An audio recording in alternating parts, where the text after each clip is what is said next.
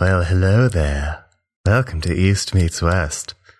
Rob and I were just about to discuss contemporary Canadiana from our adopted homes in Ottawa and Calgary. How are you, Rob? Oh, I was doing fine until just now for some reason. I don't know what happened. Is that Vincent Price? Is that Uh, that was not on purpose anyway. There's actually uh, there's a show on CBC called Rewind, okay? and every time they there's a little bit where it says, you know, "Hello, I'm Mr. Sinclair," but I swear he just sounds just like that. Hello, I'm Mr. Sinclair. And it's like, I'm sure he was a beloved personality, but he Yeah. sounds terrifying to me without the context. Can I be honest and say that if a program that I was watching started like that, I would immediately turn it off and burn my TV or radio or whatever medium I was using? Well, I usually listen by podcast, so you know, Yeah. just throw your cell phone into the fire. Rob's Yeah. like, no, no, you can keep the cell phone. You just burn the earbuds. That's what's Yeah. making the sound. That's fair enough. So, um, oh, because I'm probably going to end up sharing this through multiple channels, I should give a bit of context for people who maybe haven't listened to East Meets West in a while, um, and say that Mike is gone this week. He's he's fled the country. I think he's went somewhere in South America. Uh, a little suspicious, but um, A tiny bit. Now, yeah, I did notice he was taking an awful lot of luggage with him. Did you notice that? I did notice that. Yeah. Yeah, Yeah, very he- strange. He had something that looked like a child. I'm not sure if that was actually a baby or like, you know, Yeah, just a convenient disguise for some undisclosed material he was carrying with him. Yeah, very strange. Every time it seems like every time he goes to uh, South America, he takes uh, like a bigger and bigger child analog. It's it's very strange. It's like That he needs is- more and more space. That is suspicious. Very suspicious. Huh. But um, to move beyond this because this could get out of hand so fast.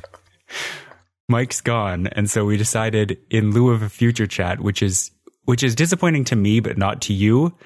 Um, we're going to do an East meets West. So we're going to talk about non science and tech stuff, and people who are interested in our thoughts on, or my thoughts and Mike's thoughts on Apple stuff that's going to be happening tomorrow as we record at the Worldwide Developer Conference in um, San Francisco. They're going to have to just deal with it, and we're going to talk about other stuff. So I, I do apologize, and Mike's going to be on next week too. So that that takes that uh, analysis thing out of the picture as well. Oh man. Nick, you got lucky I'm this gonna- year. I'm going to wait for all the science, the actual pure science stories. Yeah, Just chuck those all into the notes for next week. and It's we'll notice great. if there's a huge drop off next week of listeners after this episode, we'll know that the Apple stuff is very important to all of our listeners. Okay. All right. Well, that is that is the experiment. Although Yeah, that's that's the experiment. realistically speaking, we'll have to compare it with traffic from last year around this time and Oh, yeah. Yeah, next year around this time and construct a growth curve and the you know the whole bit. Nick, I did not know you worked in government. why? this is why stuff takes so long when you are in government because it's not like you have to do something, but you also have to compare it to the past. You have to theorize about the future.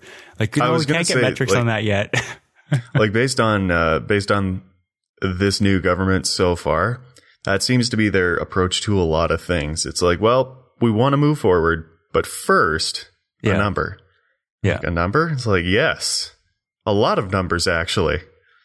yeah. We A should. lot of um, consultations, lots of lots of chatting. yeah.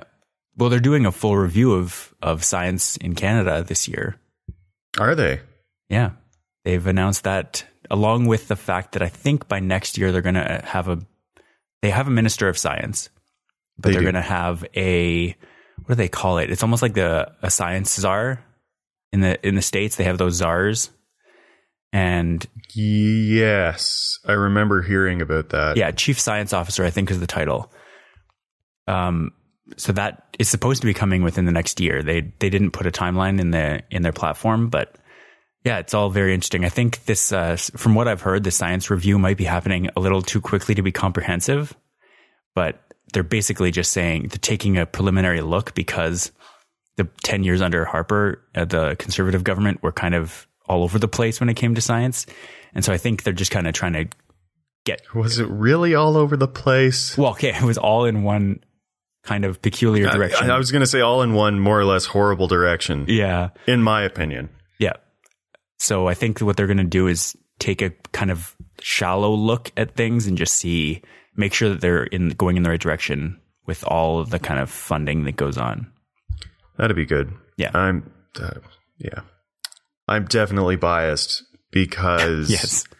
the funding or lack thereof of the scientific branches of government basically why I'm not working there now. Yeah.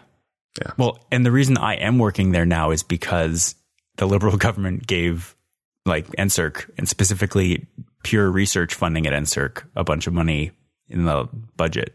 Yeah. Yeah. So we do have a few things that are not science related to talk about. Um, I'm I'm looking in here, and the one that popped out to me when I was looking through the notes for the stuff we had was the Swiss basic income um, referendum that went through last week, or not went through, but passed, uh, and not passed Or not passed, but the referendum happened. happened. Yes, good Yes. word. For some reason, all those words also mean went through positively, but Yeah. that's not what happened. Um, The referendum was met with flying colors. And by that I mean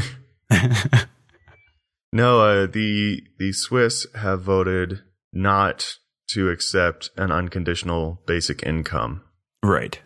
And this was supposed to, this was actually going to be a very strong implementation of basic income. I think it was going to be something like 2,500, uh, the equivalent of $2,500 uh, in US per month per pers- per adult. And then children, I think it was a slightly lower, like about a third of that. It was pretty substantial. And so I'm not particularly surprised. I, I, I don't know about you, but I read a lot of articles saying it was destroyed. Like it was a resounding no from Switzerland. Oh man, I I have been so frustrated with Facebook Yeah.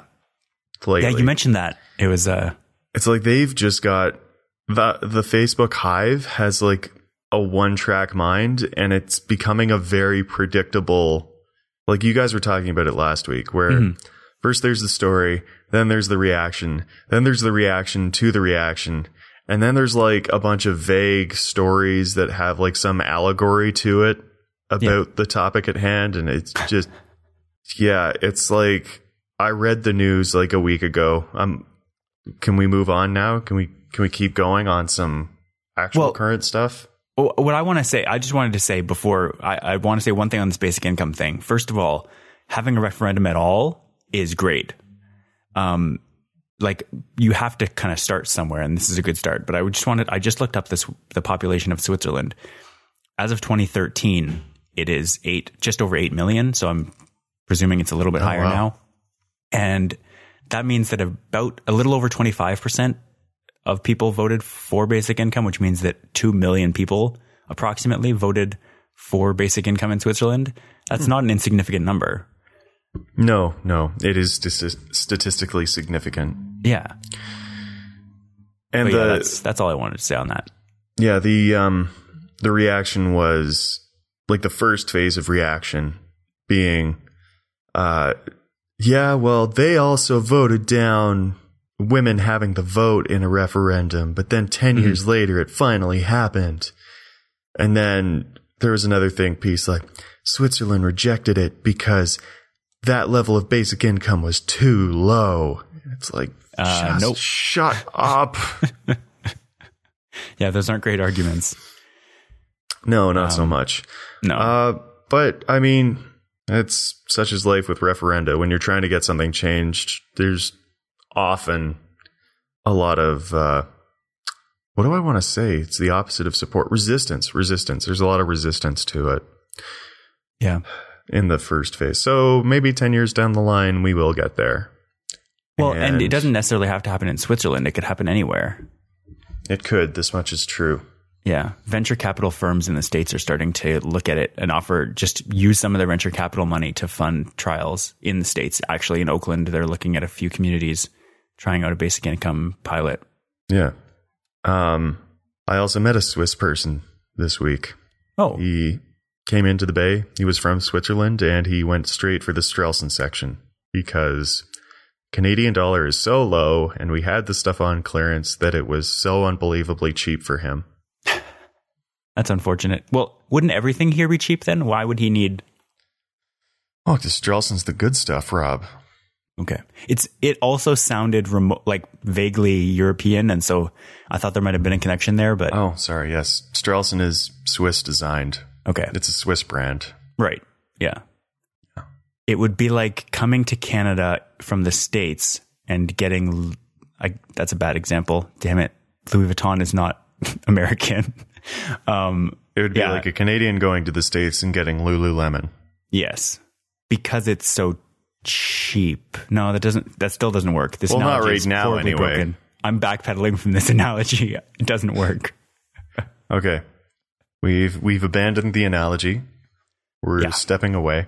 Yep. The um the basic income thing in general. I mean, we've talked about it a lot. We've talked specifically about doing an entire episode devoted to talking about it. It's going to happen. I I can't see any other way around it. Whether it happens in small part, like whether it starts with five hundred dollars a month per person, whether it starts with a thousand, like it's going to happen. The basic income will happen or our episode about basic income will happen. Uh, both Oh good. the order they happen in, I hope, is that our episode happens before that gets implemented. I, I think it's going to happen in our lifetime for sure. Unless there's a horrible, like if, if we end up going into like a solar storm or something where the power grid in North America and Europe get knocked out, um, that might set us back a couple decades. But barring that happening and causing worldwide chaos, I I really think this is coming. Like there's just going to be so much automation and there's going to be such a reduction of labor even just in transportation that it's impossible not to have it happen. Yeah, that sounds about right. Yeah. Also if, if Watson, like the Jeopardy winning computer ever gets general use as kind of customer ser- or that kind of platform gets customer service facing uh, prowess, then all customer service will be outsourced to machines and we won't have to deal with anything like human customer service will become such a rarity that the, the millions of people that currently do that for the billions of people that are currently on earth will just cease to be able to work. And it, it will just be because it's cheaper to use robots. Yeah, totally. Yeah. It's funny too because I saw a story this week about how few people actually believe that their job could be automated. Yep. And I was actually thinking about my own job currently. And it's like, yeah, I'm pretty sure you could have a pretty good heuristic to recommend different suit brands to people. Yeah. And I was like, but what about the measurements? And I thought you could just have like a 3D scanner there. Yeah. Yeah. And at that point, it would even be more accurate, I'm sure. Yeah, pretty much. Yeah. Yeah. I, it's surprising how unreliable a measuring tape is, incidentally. I'm sure there are people screening out there Yeah. about how wrong I am, but No, I don't think you're wrong. uh, it's also our measuring tapes have like a metal band on the first part of it. And so you, you just can't measure a neck because it's too, it's just, it's not big enough for that little metal bit to not take up a whole bunch of room. Really? Yeah. Yeah. Hmm. Like I was running into problems with it for a while because every time I used that metal band, uh, the measurement would always just be way too big. So I basically started going from the other side, the 60 inch side, and then just subtracting. Right. You you could figure out how long that metal part is though, right? And then add yeah, that. but it, there's a variable amount of uh, lift okay. to the Th- neck depending on where you've started with. right. That sounds It's like a- terrible. It's a good, uh, it's a good like I want to say five centimeters maybe. right. Okay. It's it's quite substantial So it's, when you're talking about a neck. yeah, it's rigid then this metal part. Yes. That sounds like a horrible kind of feature of a measuring tape. Yeah, I believe it was also manufactured in West Germany last I checked. hmm Like the country listed for Right, West manufacture Germany. is West Germany. And so maybe we've just moved on since then. Yeah. Just not our supply or our supplies. Right. I mean, the fact that that probably predates this store existing, it's possible it's been around for a while, but that's I was going to say I don't think I don't think the store or the that particular store anyway was predated by West Germany. it's been a while. Well, I mean, that particular store, eh, maybe, but not the Hudson's Bay Company because Right. No, the Hudson's Bay Company has obviously been around, and, and that tape measure Yeah. has clearly been around since those early fur trading days. I might be confusing history a little bit. yeah, the 1950s. We had just come off World War II, and there was a post-war boom due to all the fuzzy little critters that had built up during the war years when our hunters and trappers had to go overseas. Yeah, That's how that worked. absolutely. That's how that worked. Yeah. We were we were talking about basic income. What happened here? I uh It wasn't a Yeah. poop segue because that usually happens on future chat. yeah, there was no poop segue. What happened? The uh I'm really curious because we're kind of in an in between phase. I don't know. I don't have much more to say on basic income without going deep into it. Just we're we're in between. We it is kind of the there's a movement like there's and maybe I'm biased because I'm in a Twitter bubble where I follow a bunch of people who also talk about basic income all the time. But it really seems they're- like the They're idea working on a up. pilot project in Ontario, aren't They they? are. Yeah, the and budget. There are a couple pilots in the U.S. and if the experiment goes as all all basic income experiments have gone before, we'll probably see a lot of support, and we will just unleash the social liberalism Yeah, and watch humanity flourish. yeah. Well, I'm In my I- opinion, Yeah. I think people are starting to come around even just to socialized ideas in general. Even you don't hear people really outside of maybe Congress in the States t- complaining about um, Obamacare anymore. It's like people are coming on board with the fact I'm that sure government- you do. Oh, I'm sure you do there, and I'm sure places, but you don't you don't hear a lot about like thanks Obama or talking about the website being bad or talking about death panels. Like it all kind Oh, of yeah. went over okay. Well, I mean, if you're fear mongering based on completely unfounded um, concerns, and then those concerns don't come to pass, you do end up looking a little bit silly. Yes, yes. Luckily for Fox News, uh, they have moved on to something else. I don't know what it is at the moment because The Daily Show isn't on anymore. So, Well, it, it has a different host. It doesn't have the same oh right, level of appeal. Yeah. Sorry, I just haven't been watching. I'm sorry, Trevor Noah. No, it's it, it's true. I I for instance, I'm guilty of the same thing in that for a while I watched the nightly show, which was the replacement to the Colbert Report, but now I mostly watch Stephen Colbert on the Late Show because that's where he ended up. And the Daily Show, I had already kind of like the only reason I was really watching was because it was I love Jon Stewart's particular take on things. Mm-hmm. And so, like, for instance, I loved Samantha Bee's segments on The Daily Show. And now she has a show on TBS called Full Frontal where she goes into kind of a Daily Show style thing. And so that's where I tend to get that kind of stuff, like political commentary and satirical takedowns of things. So I get that from her, and I get that a lot from John Oliver as well, another former correspondent doing um, Oh, Last week John tonight. Oliver is great. Yeah. He's just the master of the long form. Yeah. But it, it's unfortunate for Trevor Noah and for the rest, like the Daily Show crew that's still there because they do a really good job. It's just there's so much stuff to watch. And like Yeah. even a lot of stuff I want to care about, I there just isn't like there's too much media not enough time. I'm actually finding that with podcasts. Yeah. Oh, yeah, I am as well. keep up on news and a lot of different stuff via podcast, but I'm just like between actually going outside and doing things outside and wanting to read actual physical books. Yeah. I'm just starting to listen to it less and less, which is a shame because there's good stuff, but there's only so many hours in the day. Yeah. I am an adult who has to go to stupid work all the stupid time. Well, you ha- like I have a job where sometimes I can listen to things, but sometimes it'd be very like it's very distracting. And even then, I'm still finding like I'm getting a backlog of certain shows that I'm just like, all right, you're not at the top of the list. I want to keep you around.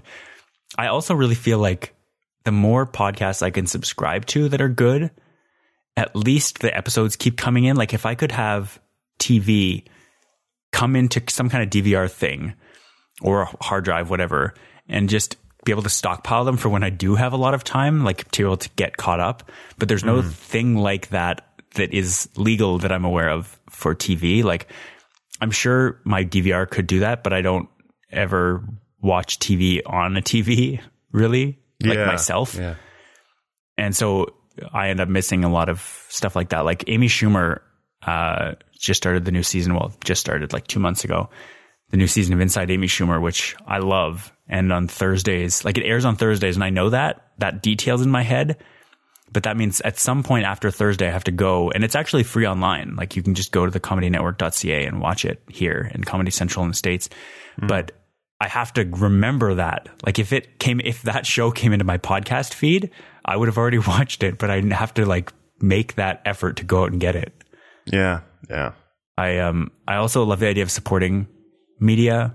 Like I know that podcast, podcasts work on the number of downloads you get. And so if I go and download people's shows, even if I don't necessarily listen, I know they, I get to know that they know that people are still interested in the show, even if I don't necessarily have time to listen to every episode.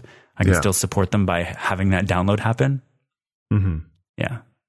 So I think that covers basic that covers income basic income and a bunch of other stuff. Yeah, totally. So what do you want to get into next, Rob? Uh, I think we should go to, unless you have any, any protestations. I like the electoral reform thing. Maybe just briefly. Yeah, okay, that's an interesting one. Yeah. So most parliamentary committees, as I understand it, are the uh, the number of people on said committee is determined by the seat count in the House of Commons. Right. And so the Liberals set up a committee with I think there was like six of them and two con- two or three conservatives and one NDP and Elizabeth Elizabeth May was also there. But I think I feel like that every sentence in politics could end with that. And Elizabeth, and Elizabeth May May was, was also there. yeah. Um, so I think it ended up the seat count was something like six to four or six to five in Liberals' favor. So they could just pass whatever they wanted. right. But the NDP provided a motion saying that, hey, if you're so gung ho about modernizing things and making every vote count, maybe it should be like maybe there should be proportional representation on the committee. Yeah. And so they have ceded their majority. The Liberals, because of the vote, like the proportional represent- representation, still have the biggest share of the seats Yeah. on the committee, but they do not have the majority. Right. And that, I mean, that was a huge win for the NDP. Right. Also makes the conservatives look silly because they were just hammering on the liberals for being so undemocratic and ultimately, like Cynic's view, doing exactly what they had done for the last decade. Yeah. Like heavy handed tactics trying to get things shoved through. Yeah.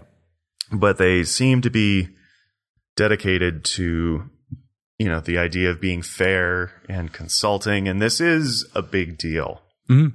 Like, it is a big deal.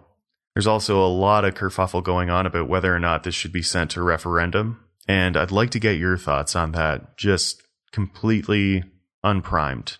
On electoral reform in general, Uh, that and specifically whether or not we need a referendum. I depends again how we do the referendum.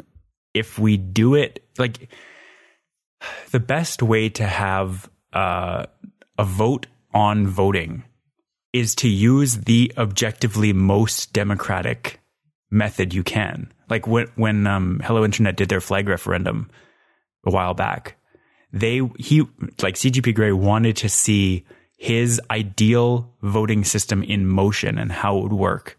And so to to do this flag referendum, they used proportional representation, but they also used ranked ballots. And so they ended up having to It wasn't do. proportional. It was that was definitely instant runoff. Oh, sorry, if I'm sorry, yeah, remembering you're right. um, yeah, to, to, to eventually end up with a majority of people having their highest ch- choice make it to the flag. Mhm. And if you haven't listened to that episode or don't know anything about that, you should go and check it out. But obviously, uh, honestly, there's a lot of backstory, and so it would take a while to actually catch up with that. Yeah, yeah, Um, but you'd have to do it like they're doing this. Like they're, they only got 39, I think, percent of the vote, the liberals in the last election, which is a plurality. That's the word, right? Plurality, not majority. Oh, I always get those two mixed up. Plurality is when you have the most, even if it's yeah, not a majority. majority is greater than fifty percent. I think it is a plurality. They had a plurality of the votes. Yeah, but they didn't have a majority, and so that in itself isn't undemocratic. But in theory, the the most objective system we have so far would have the lowest party be dropped from the ballot, and then they would count those votes second choice, and then Yeah. add them up until one of the parties hit fifty percent, and that would mean. I honestly think that would mean that the NDP would get more a higher percentage of the vote because they're the NDP and Liberals are both left leaning, and so they wouldn't have to split their votes. They would be they would be able to rank NDP first, and they would be able to rank Liberal second. And so the only way that the Conservatives would end up with a majority would be if they had a bunch of people that was their first choice. So with this voting system, there's no way the Conservatives, in my opinion, there's no way the Conservatives mathematically could have gotten a majority, but the Liberals could have gotten fewer seats, fewer propor- uh, percentage of the vote. The NDP would have gotten higher percentage, and then the numbers would work themselves out such that we'd probably end up with liberals and conservatives neck and neck, but then the NDP vote would be dropped at the very end, and then all their next choice would get counted, and those would all have majority liberal, and liberal would be put over the top. Maybe. Because, I mean, whenever I've seen an analysis of this done, with one obvious exception, Mhm. they are definitely forgetting the election of 2008? Okay. Wait. No, 2010. It was 2010 when the Liberals became the third party, right? Yes. And that was just like every single scandal had finally built up. Like everyone was just sick of the party that had been ruling for like 15 years or something like that. Yeah. Um, and I mean, a lot of the first and second choices were NDP and conservative in that election.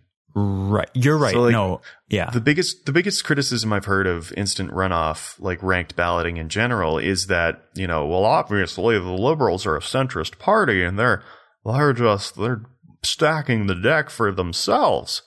And I mean, if you watched the last election, the liberals weren't the most centrist party there. no, they weren't. The NDP was definitely posturing as the most centrist party in base on the basis of policy and things like that. Like yeah. I mean, they had a lot of very progressive policies and very uh, populist mo- things, but ultimately they committed to balanced budgets, and I think that was their downfall. Yeah. Not that balanced budgets are necessarily a left or right wing thing; they tend to go with fiscal conservatism, but d- d- d- details. Yeah. I digress, as I always do. um, but yeah, they're forgetting about that time when the liberals were a laughing stock and reduced to the third party. Yeah, and it's like, if you were a fiscal conservative last election, I'm sure number one would have been the conservative party and number two would have been the NDP. right. So I, I, I still think it's great. I still love instant runoff. My mind has not changed thus far. I, although I have faith, at least I hope that if I were provided enough evidence to the contrary, I would change my mind. I also had an idea about single transferable vote that I wanted to bring up with you. Sure. So, single transferable vote. My problem with that one is you're not necessarily directly electing uh, people Yeah. Yeah. I agree. because there's like a pool of two or three people per riding that could be elected based on how the vote goes. Yeah. Or there's two or three people per party. What if there was just one person in each riding that you were directly electing and then the vote share or their number of votes in the House of Commons was determined that way? That seems tricky. I think that's kind of how it is in the states. Like it, not not directly, but you get you're given a number of seats based on your population. In Are you talking one, about the electoral college?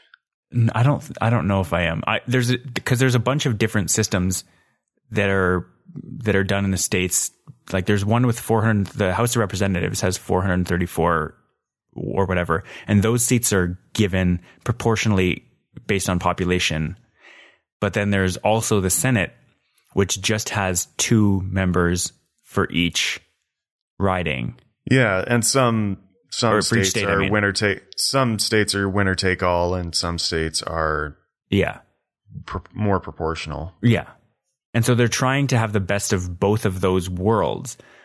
But yeah, the idea of a certain MP get having more power, like more that sounds tricky to me. I and this is mostly because I don't necessarily agree, like you said, that single transferable vote is the best way to do things.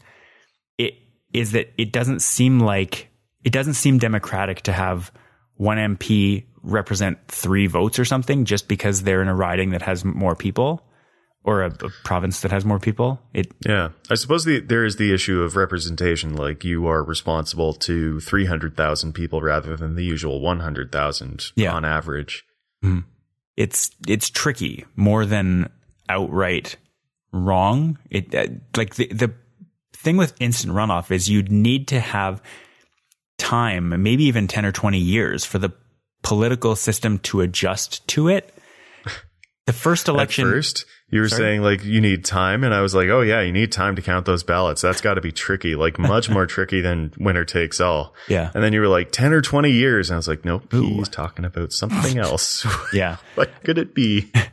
it would take like politics would fundamentally have to change a little bit, at least d- during the election, because you wouldn't have to attack a party based on trying to like the NDP wouldn't have to attack the Liberal and vice versa. When I, I, was like talking, that idea too, because you want to be the second Yeah. choice and maybe even the third choice on that ballot. So Exactly. you gotta you gotta actually present a good idea Mm-hmm. instead of just saying why everyone else is terrible. Yeah. And you're right that in the 2010 or 2011 election, whatever it was, the one where liberals were last, Yeah. they that particular election the liberals might not have wouldn't have done very well in the ranked ballot situation I, I was just referring to the latest cycle where they were getting all kinds of favor everyone was sick of harper uh, the, the ndp and tom mulcair specifically went through kind of a number of blunders and i don't want to call them scandals because i don't really think there was much that scandalous that happened They didn't really have any scandals. It just kind of misread things. Yeah, yeah. And I think that in that situation, a lot of people were just like, okay, well, the NDP are being weird this time. The liberals seem very strong, but mostly Harper needs to be out. So what, what I think would have happened is a lot of people would have put liberal, like in the situation I described, a lot of people would have still voted liberal first, but there's a number of people that would have like that are diehard NDP that wouldn't have had to say, okay, I want Harper out, so I'm going to vote liberal. They could have said, NDP, I'm giving my vote to NDP, but also if it comes down to this and the NDP don't win, I still want my vote to not go to the conservatives. So you could rank, you could either rank them last or not rank them at all, whatever, whatever the system ends up being. And I, sh- I really hope that we do, if we do go with instant runoff, that not ranking at all is an option Yeah. Yeah. because good gracious. Yeah, some just- people wouldn't want to put conservative on the ballot at all if given the option. They wouldn't want to rank them anything.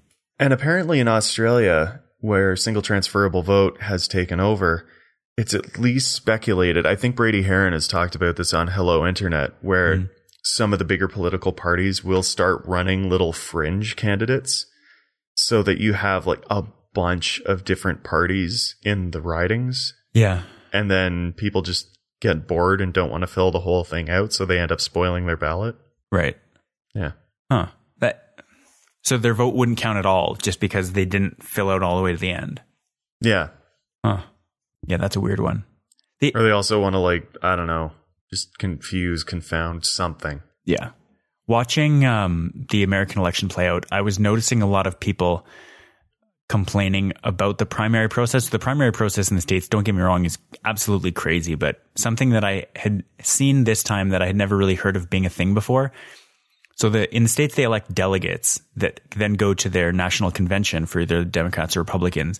And then the, the delegates vote based on who they're representing for president, which is Yeah. like th- that is the most removed undemocratic nomination process. The the vote for president may or may not be democratic, but the primary process is not at all. Is it though? Because I mean, have you paid much attention to the leadership races in Canada and how they work? No. Okay, because my understanding is that the way it used to be, which I'm not sure exactly how it works, but um, the way it used to be was that you had delegates Okay.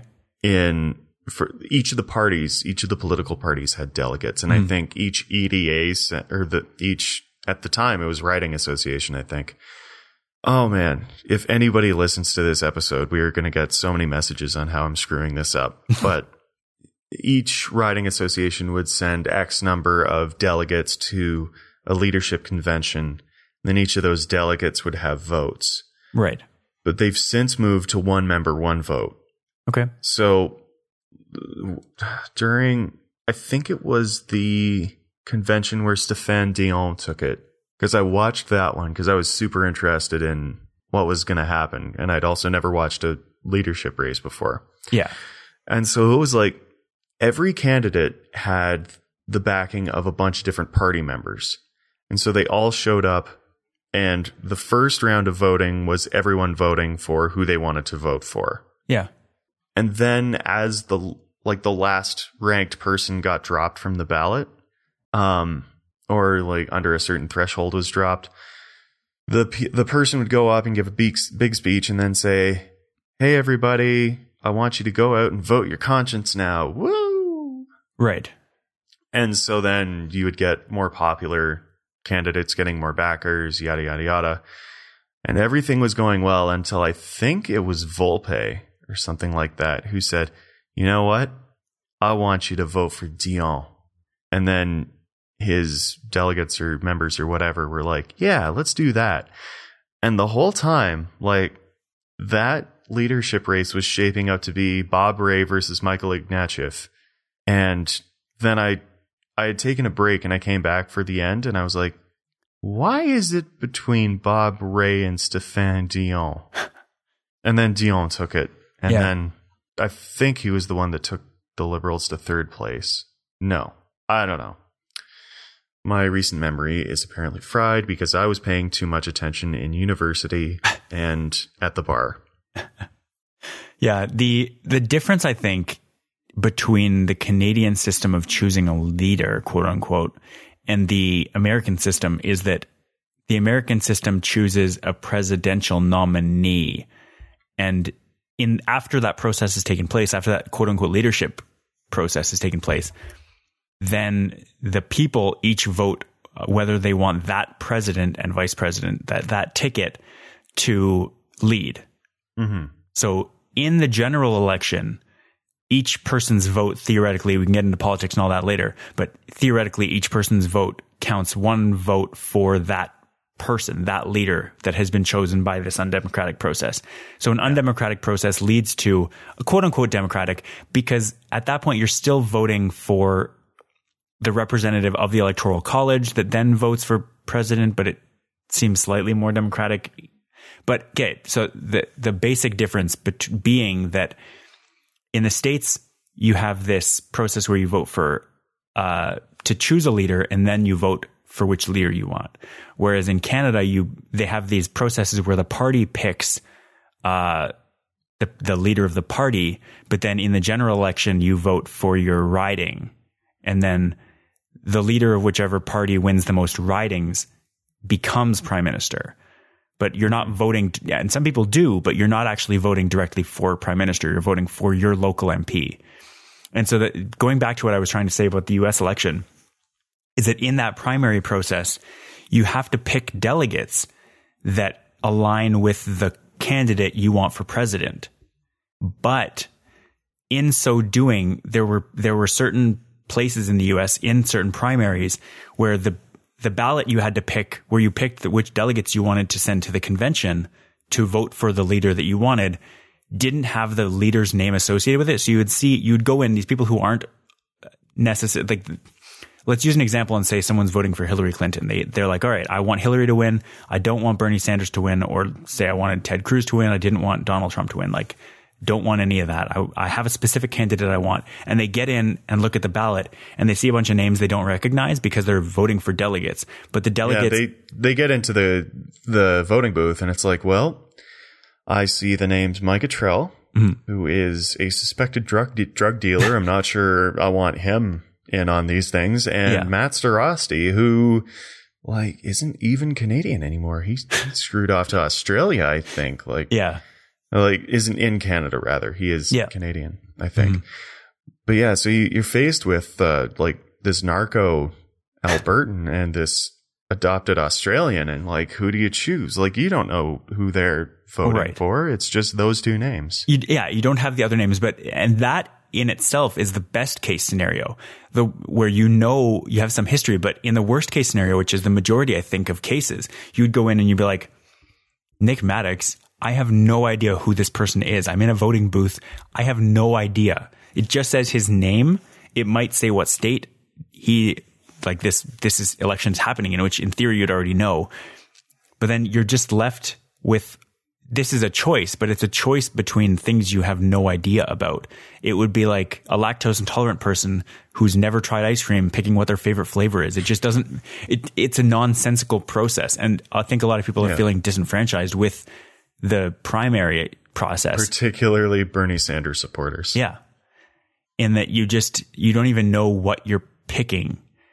And the system itself, it has so many years and decades and up to centuries of, of leftover stuff that was decided at a certain time and it just doesn't apply anymore. Like before in the primary process in the States, it made a little bit more sense to have primaries happen at different times throughout uh, spring and summer, like from from February through to June.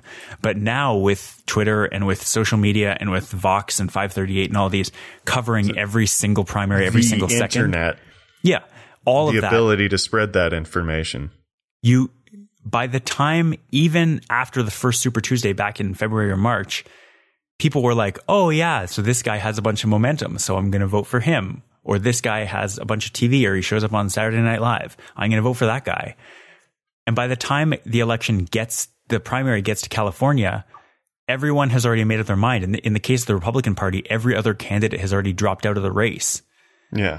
and so people, everyone, all the millions of people in the most populous state in the US get absolutely no say on who the leader of the Republican Party is because the vote has already taken place months ago. Like the process has been- happening for months.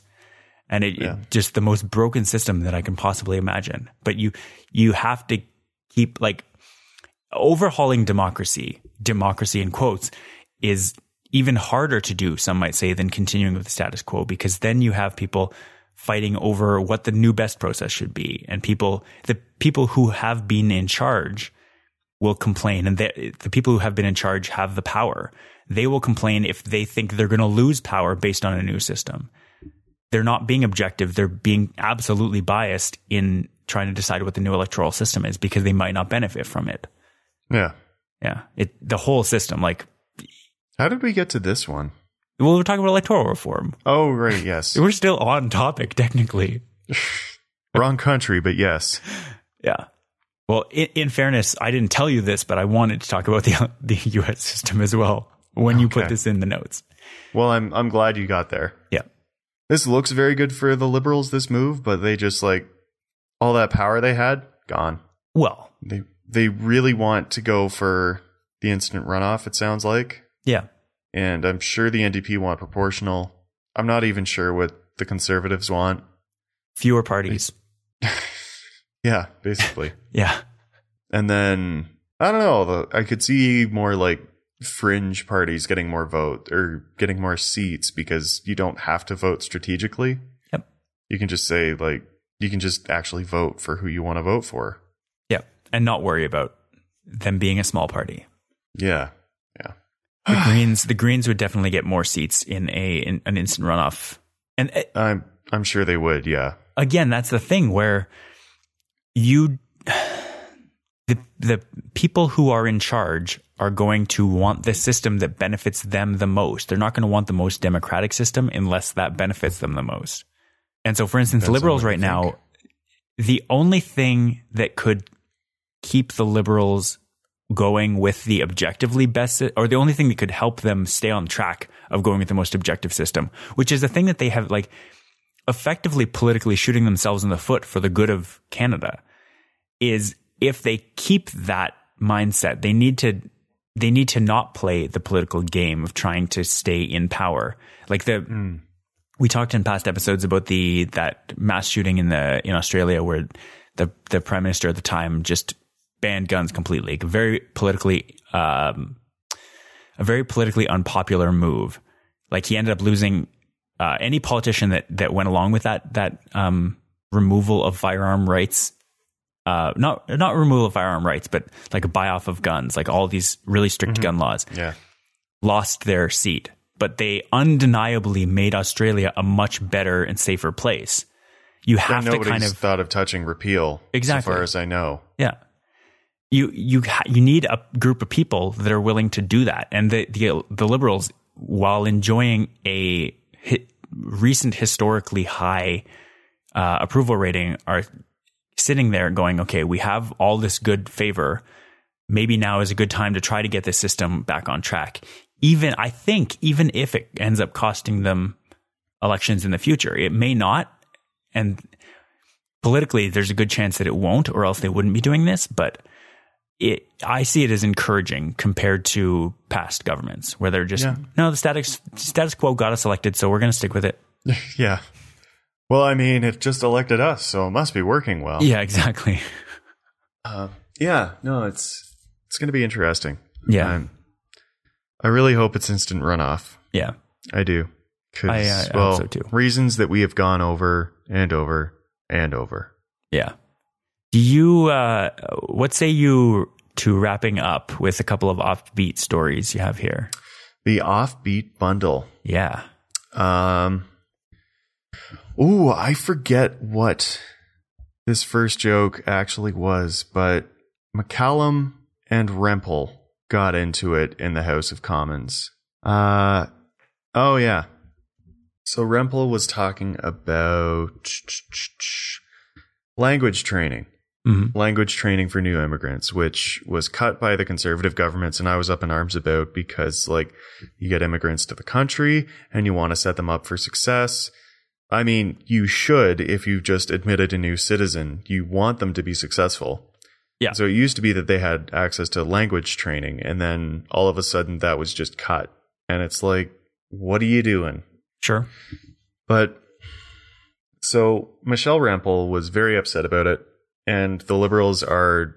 I I think they're doing more consultations on the matter to try and figure out what to do, which is their mo currently.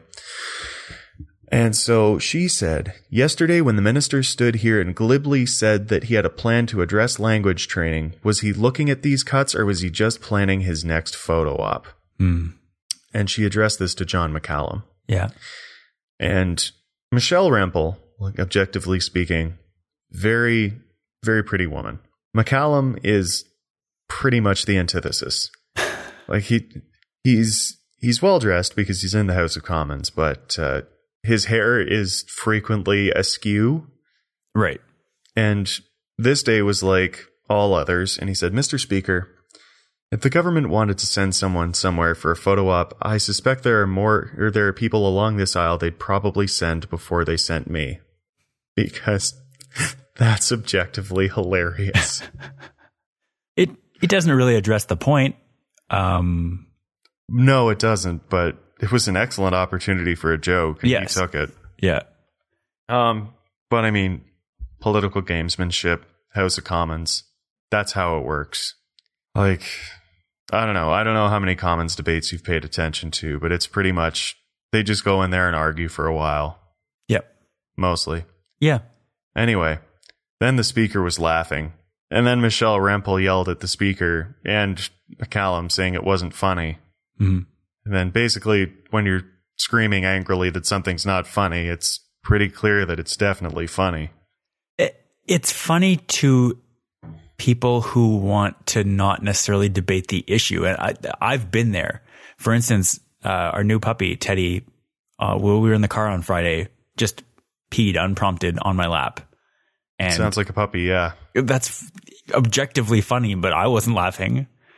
And that made Julia laugh even more. But it's undeniably not overall not a funny thing, but it's a funny story to have happened. And I laughing, disagree. That's objectively hilarious.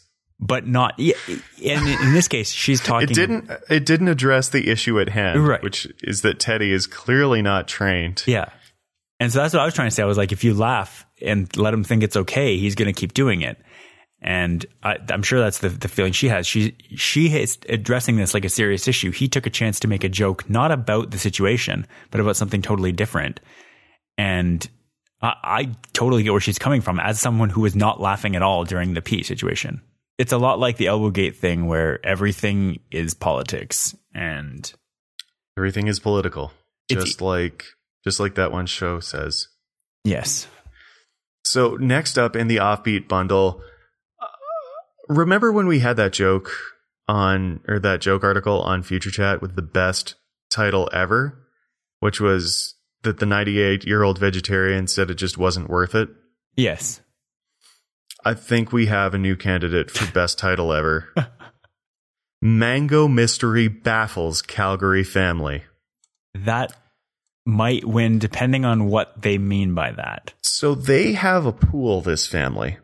They had a cover on the pool. And I don't know if you're familiar with pool covers. They're pretty robust. Yeah. Like you can have people jump on them and they're they're pretty good. A mango from the sky, they're not sure where, came down so hard that it actually punctured the pool cover Yeah. and was left just floating in the pool. That is odd. I'm concerned that the first thing that strikes me here is the very first, well, the very second sentence of this article. And that is this very precise weight of fruit. I think what they said I- was sure it was about a pound, Yes. and then the CBC was like, "No, we metricated," and they're like, "It weighs about 454 grams." Yeah. actually, Well, no, I think what happened, yeah, someone said it weighs a pound and somebody put a pound into a calculate, a converter to yeah, see how I'm pretty many sure that's what it is. happened. Yeah, So you have a 454 gram mango on either that or they weighed it after. They did that not. is an option. they there's no a mango does not weigh exactly a pound. I, I'm sorry, but that is even There more unlikely than a mango falling into a pool through a pool cover. This impossible mango, Yeah, this impossibly precise mango. are mangoes hard or are they like I'm imagining an orange Well, type? I mean, the flesh is soft, but with the with the skin still on, the skin's pretty robust. Like I could see it puncturing if it was traveling quickly enough. yeah, And I'm assuming if it's reached some form of terminal velocity, it's not tumbling anymore. It's just going with its uh, its most efficient axis. no, I think this one would tumble. It's not. It's not. It's more spherical than it needs to be to. well, this is an impossibly precise mango, Rob. It's This is the ideal Actually- mango. no the um because they're not round. They're like Oblong. they're kind of flat. yeah. Like the they're elliptical in one. They're actually elliptical in I think all relevant cross sections. Yeah. There's a f- there's a few things I want to talk about in this, but none of them like this, for me right away reading this this wins best story that we've ever covered. I would have preferred to see Mystery Mango baffles Calgary family, but mm-hmm. It- yeah. They both work. So this person they're, they're quoted as saying I thought it was a prank, which is fine. Um, first thought it was someone throwing it in our yard, which is fine. But then this guy goes into saying that they have thrown apples into the pool and they've actually thrown apples right at the pool cover, trying to bust through it. From the phrasing Sorry, of I forgot about the best part of the story. From the phrasing of this, it doesn't. It, I can't actually tell if they've thrown apples before this happened with the Well, yeah, mango. it sounds like they just had a habit of lobbing fruit into the Yeah, pool. or if they all did- Of a sudden, this mystery mango shows up. They're like, "Where did this fruit come on? Oh, Dale, or But it- whoever it was. did the he's like, it wasn't me. Yeah. It, it it sounds like they did that that they were that they tested the resilience of the cover often and then this happened but what I really think happened is that they were trying to see if they could replicate the experiment yeah with that the mango. sounds like it. Yeah. MythBusters inspired them. Yeah. But then the the Maybe aliens were going to visit Earth. Yeah. And they had been observing this particular family to visit. And they were like, okay, clearly a show of good faith is to lob a piece of fruit, a piece of widely available fruit at the pool. yeah. And they were like, okay, mango seems right. And then they dropped it from their ship and it pierced the pool cover. And they're like, it's never pierced the cover before. Run away. And now we don't know about the aliens because clearly Yeah. embarrassed. Yeah. The um this article is well written for maximum shareability. There is a quote here, not a quote, there's a, a, line here. The Egans have considered several possibilities. Maybe it fell from the International Space Station. Maybe it was shot out of a mango cannon, or maybe a big bird dropped it. None of these seem particularly plausible. I could see the bird. the bird maybe, but not Big Bird. Uh, I don't Well, know if there are any I don't think Big Bird cannons. flies. I don't think Big Bird flies either. That's why this is so unlikely. Okay. So th- that part, this is why this is for maximum shareability because that quote comes before them saying the couple probably said it said it probably came from an airplane since they're directly under a flight path for the Calgary International Airport. Like But obviously it came from an airplane. throw a mango off an airplane? well, th- I, how do you get a mango out of the International Space Station? I'm pretty that sure they don't even have like- fresh fruit. Yeah, it would be a pretty hot mango. Maybe the mango heated up so much going through the Earth's atmosphere that it just burned through the pool cover, and then the pool cooled it off, and that's why it's still intact. Yeah. Ignoring, of course, the fact that the mango is not burnt to a crisp. Yes. Well, it was frozen at first, so it just warmed up. Oh, Yeah. see that? That's how microwaves work. That's how they get you. Yeah, this. That's how microwaves work. it actually lobs stuff through the stratosphere for as long as the timer Yeah. is set. I, you know, I'm not sure exactly how airplane uh, lavatories work. But Now, I I'm no like airplane lavatory expert, but if you're on a domestic flight where you're allowed to bring tropical fruit, you're obviously not allowed to bring it back from tropical places. But all you have to do is get a mango onto a plane and then dump it down the toilet, and it'll go. why? Why not? Because we not? can. Like, do, do planes just like dump the contents Yeah. of the toilet, or do they? I've heard they dump sound them. right over a city. not over a city, but what if what if the the mango gets lodged somewhere and then they dump and it sticks around and then Well, I'm forgetting the forward velocity component because it could have dumped it just before Calgary, but then the mango's path just continued. yeah. This mango is very aerodynamic and so it just it, it is the sailed ideal along. mango. Yes. The ideal mango is very aerodynamic. you have to ignore like wind friction with You'd the have to, ideal yeah. mango. Obviously. Don't be ridiculous. I wonder if there was a sonic boom when the mango entered. Oh, and there are the sirens. Clearly, there has been another mango incident. Well, Nick, I think this draws this week's episode to a close. Oh, one second. Yeah, sure. I know we had the offbeat bundle, but poor Fort McMurray. Yes. Um, Petro Canada and Suncor gas stations, which rely heavily on Fort McMurray, Mhm. have been running out of gas in Alberta because the supply comes from Fort Mac, apparently, or Right. something. Or I guess Edmonton because of the refineries, but Yeah. details. So that sucks. And that's another impact of the fires. And then Fort McMurray had a few centimeters of rain and it flooded. Fort McMurray flooded. Fort McMurray flooded. Huh. Now, was this It after sounds like it sounds like the product of a Faustian deal with Fort McMurray. it does, yeah. Was it after like people have been allowed to start to return to their homes, right? this was a couple days ago. Yeah. But the fire is has yesterday, maybe. Yeah, the fires are out of Fort McMurray. They're Yeah. They're long past and much bigger, as I understand it. Yeah. So that yeah, that's just the worst of everything. Mm-hmm. Also a little late. Yeah, Yeah. and in this case, better late than never does not apply. No. That's So- that's terrible. Poor Fort McMurray cannot catch a break. No. And so presumably with the cuz the the fuel thing was something we wanted to touch on a little. Presumably things will be back to normal for who like it, there are people who obviously had their homes completely destroyed and there are fundraisers going on and all kinds of things. Presumably the region will bounce back, right? It, Uh, I mean, once oil, if oil gets back up to where it was, like ninety dollars a barrel, yeah, like there's going to be a lot of money flowing through Fort Mac, and I'm sure, I'm sure it'll go okay for them. Yeah. but it's going to be rough for the time being. Yeah. It's um yeah, I didn't even hear about this flash flood. Yeah, it was uh, a couple days ago, or yesterday, or a couple days ago. Right. Huh. It's just like that poor town. Yeah. That's crazy. Yeah, And this is like we've talked in the past about how weather and climate are different, but one of the things that climate change in general is going to do is increase the frequency of Severe natural weather weather, events. events. yeah. like severe natural weather events. And so Mm-hmm. in theory, I don't know how big this flood was, but we we talked in the past about the the hundred year flood that hit Calgary in that area.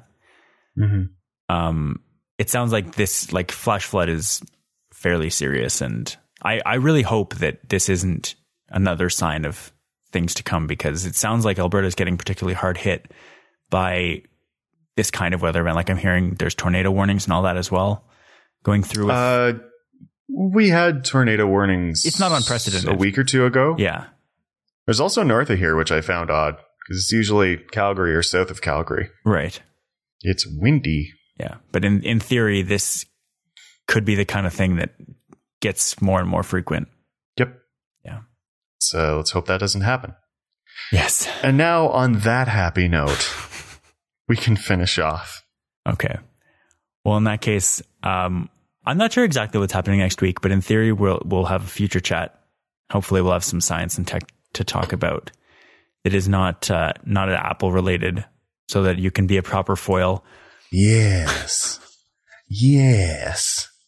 We'll talk about all the science. Yes. Absolutely.